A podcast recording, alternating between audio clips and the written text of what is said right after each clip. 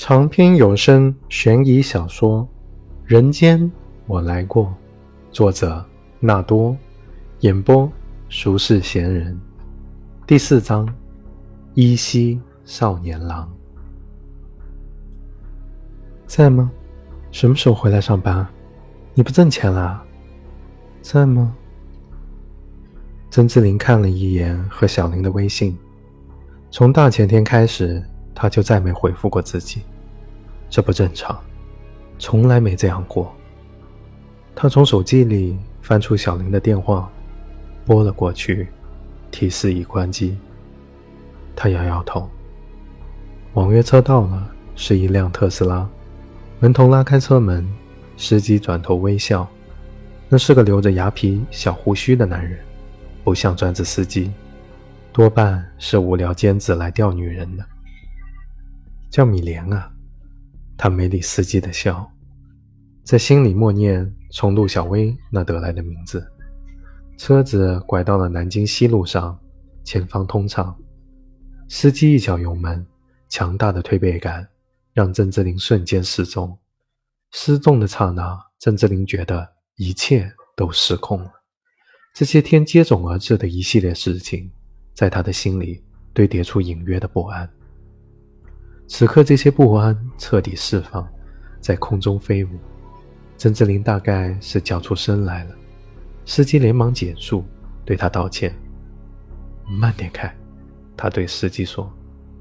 咖啡馆里，他看到第二张照片的时候，吓了一跳。从米莲的穿着和照片背景看，分明就是今天拍的。没想到他盯着米莲，却还有另一个盯着他们的人。曾志林觉得自己应该是被看见了，否则为什么给他看照片呢？但陆小薇不挑明，他就装傻，不知道冲过去找米莲的那幕有没有被看见。过于失态，简直白在上海待了那么些年。更可笑的是，他明明是去给米莲一个下马威，好把某些苗头掐灭在萌芽状态，结果反倒被米莲给唬住了。至今想来，米莲那副模样仍然是怪异。柯承泽对她的兴趣，除了和自己近似的长相，另一半估计就是这怪异触到了某根艺术神经吧。当时他蹲着，他站着，居高临下把他挡在阴影里。他妆容精致，一身小十万的穿搭，红色的高跟鞋，鞋尖正对着他。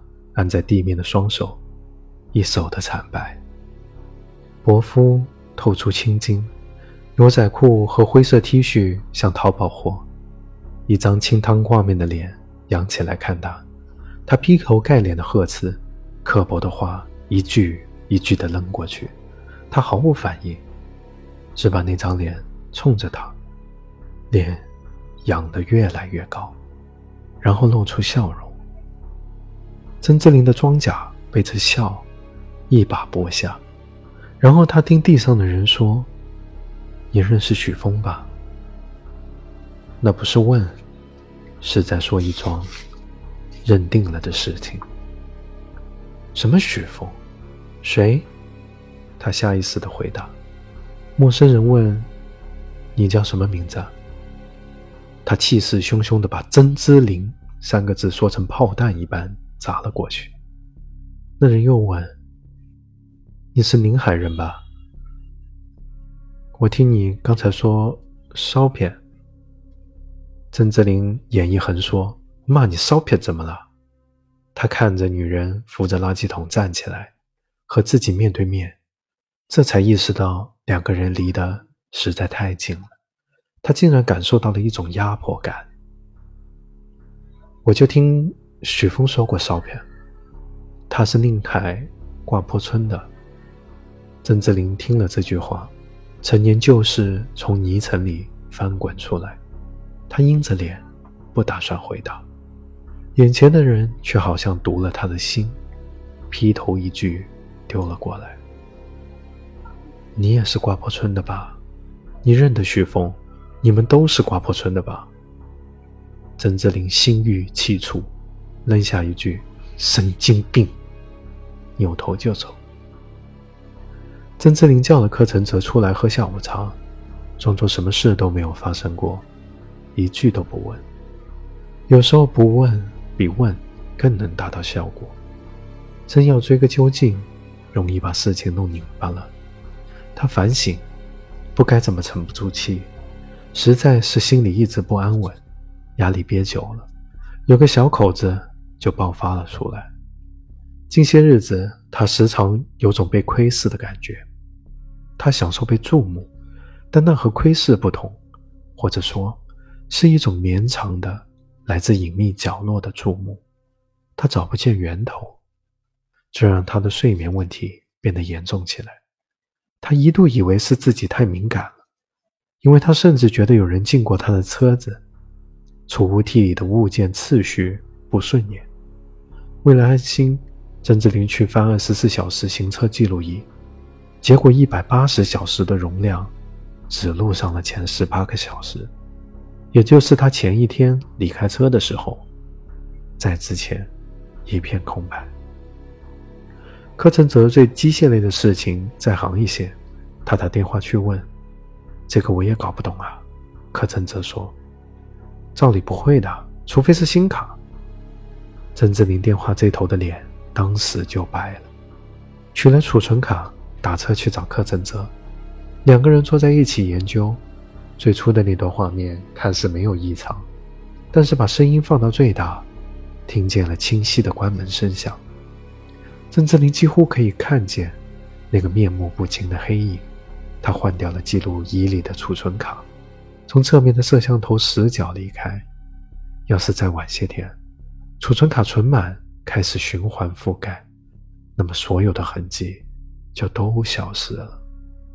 这甚至都不一定是卡第一次被换掉，或许已经持续了很长一段时间了。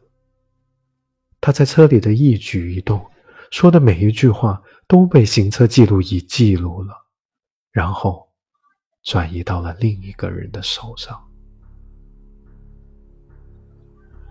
柯承泽陪着他去派出所报警，但是没有人身财物的损失，不能立案。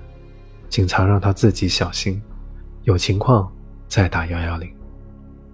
曾志林和柯承泽一起住了两天，他自己的事务还没有切割干净，总有些不方便柯承泽看见的微信要回，最终还是硬着头皮住了回去。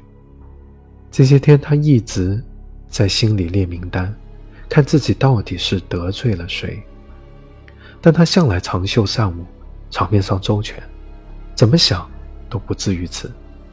此后，他也再没真正发现过异常，但窥视感挥之不去，一颗心始终不落地。再加上忽然冒出的怪异女人，似乎原本掌控中的生活，正在偏向另一条危险的轨道。所以才答应了和一个警察见面。说来好笑，不管他有多少藏在灰色地带的东西，某些时候，警察竟还是能带来安全感。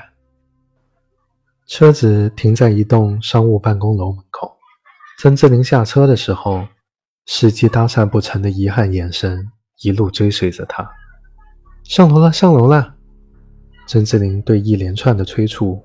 回了条微信语音，门口的保安冲他打招呼，他回之以微笑，却忽然又想到了米莲的笑，简直是魔怔了。他想，等电梯的时候，他对着电梯门的镜面补妆，后面来了两个满身酒气的中年人，四只眼睛在他的脸上生了根，有那么一瞬间，曾志林想换成货体。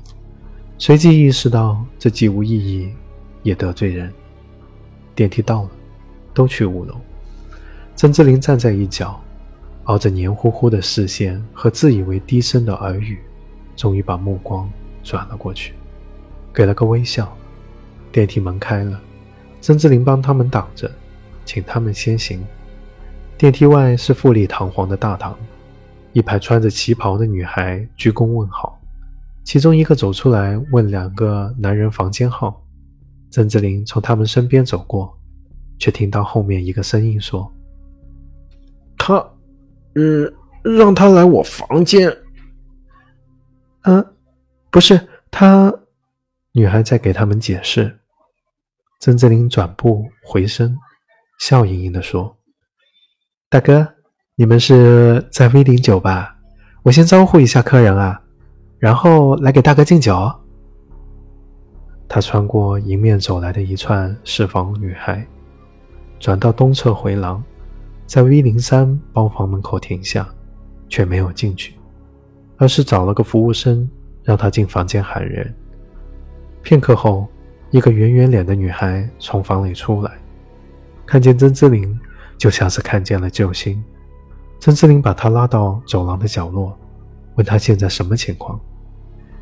林姐，你再不出现，我是真撑不下去了。你你前面不是说都赔上了吗？赔上的我都给放倒了。刘总他们玩游戏输了，自己不喝酒，让女孩一杯一杯的喝。最早的那批女孩，全喝挂了，后来又叫了几个，眼看着又不行了。你说哪有这么玩的呀？前面有个女孩，一看喝酒那架势，小飞不要就跑了。刘总还一直问我他什么时候回来。这样灌酒，你说谁受得了呀？等第二批喝挂了，他们要想再叫女孩，我怕都没人肯做这间房喽。刘总的脸色也有点不对头。但我也没招啊！我这都刚去吐过一回了。他以前不这样啊！哎呦，我的玲姐，以前那是你在嘛？上海那么多夜场，他们干嘛非订这儿的房？还不是冲玲姐你的面？来一次你不在，来两次你不在，不能次次来你都不在呀！今天你要是再不来，我可真不知道怎么个收场法了。曾志林叹了口气说：“花花呀，现在我是能来救个场，但我也和你交过底了。今年我打算退，年纪大了就活不动了。嗯，不让你走。”花花一把抱住了曾志林的胳膊：“别给我装疯卖傻，我又不会不管你。大客不都在往你手上交吗？但你得接住喽。”本来我们组当林姐，你加上小林，我给打个下手，每天至少都七八间房。去年底开始你来的少了，好歹还有小林，凭着她和你有七八分像，场面上又向来说是你妹妹，每天五六间房也不错。自打小林忽然回了老家，也不知道什么时候回来，每天就算能有三间房，我一个人也顶不住啊。你说今天要是小林在？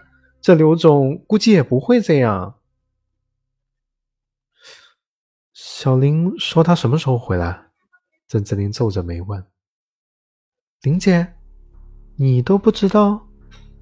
花花奇怪的问。曾志林摇头：“这两天联系不上他，之前问他也没给准信，就说家里有事。他得有一个多月没上班了吧？”嗯，三月十五到今天快两个月了，他也真是怪。本来十六号他还订了间房，客人到了再问他，说已经回老家了，什么事都不说，什么时候回来也不说，给他发了一堆微信才回一条，电话要么不接，要么按掉。我也一样，不过他开销惯了，没钱总会回来的。郑志林耸耸肩，花花瞪大了眼睛。他不会敢按掉林姐你的电话吧？翅膀硬了呗。他不能有这个胆子。林姐，这阵子他接过你电话吗？郑志林摇头，没理由啊。花花的脸上露出古怪的表情。其实我还很奇怪一点，从前他和我微信向来是大段大段的语音，烦得我得先转成文字再看。但是这次他忽然不见了之后。回我微信从来都是文字，他给我发微信倒一直是发文字的。郑泽林不以为意，那是给林姐你发呀，他多精的一个人，所以我说他没胆子挂掉你的电话才对。林姐，我是说，从他不见之后，其实我们就再也没有谁听见过他说话了。曾志林陡然一震，心底里的不安被这句话一下子点着了。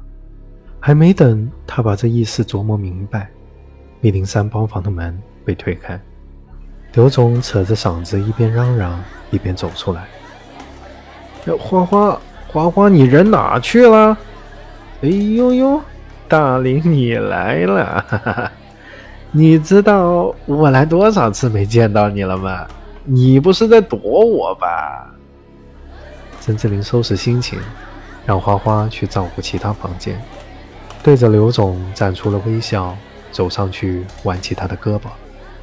生了场病呢，但听花花说刘总你来了，这不就赶过来陪您了吗？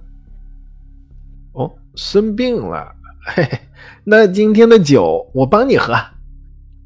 刘总环住了郑志林的腰，把他推进了房间。